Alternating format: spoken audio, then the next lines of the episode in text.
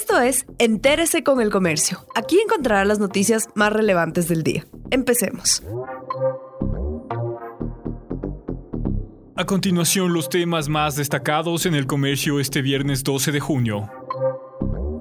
El setenta y siete por ciento de la población ecuatoriana vive en los cantones en amarillo. En total, trece millones seiscientos cincuenta y nueve mil doscientos sesenta y seis habitantes viven en los ciento treinta cantones del país que están con el semáforo amarillo de restricciones. Solo ciento setenta y siete mil trescientas trece personas habitan en los dos cantones en los que rige el semáforo verde, Daule-Guayas y Aguarico de Orellana. Hasta ayer, seis provincias tienen a todo su territorio en amarillo. Estas son Cañar, Galápagos, Pichincha, Santa Elena, Santo Domingo y Guayas, que además tiene a Daule en verde.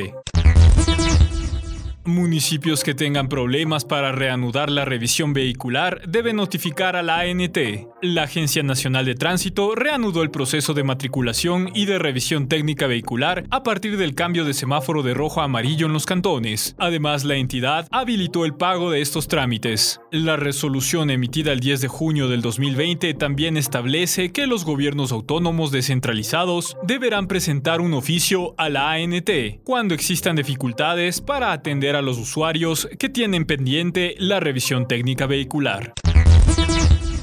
Venta de alimentos y el rubro farmacéutico se dinamizaron en la emergencia.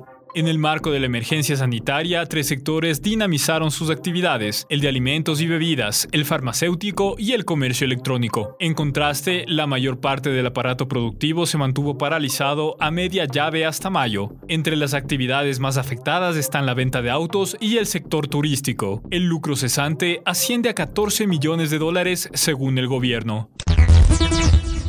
Comerciantes informales volvieron a San Roque, en Quito. Los vendedores de frutas, verduras y otros alimentos llenan cada vez más calles como el Abdón Calderón y la Ermita en los alrededores del mercado de San Roque. Aunque están prohibidas las aglomeraciones y el centro de abastos está cerrado por remodelaciones, los comerciantes autónomos insisten en concentrarse en ese sector. A pesar de los operativos de control y de las vallas que colocaron las autoridades municipales para evitar este problema. Gracias por acompañarnos. No olviden seguirnos en Facebook, Twitter e Instagram como El Comercio punto com.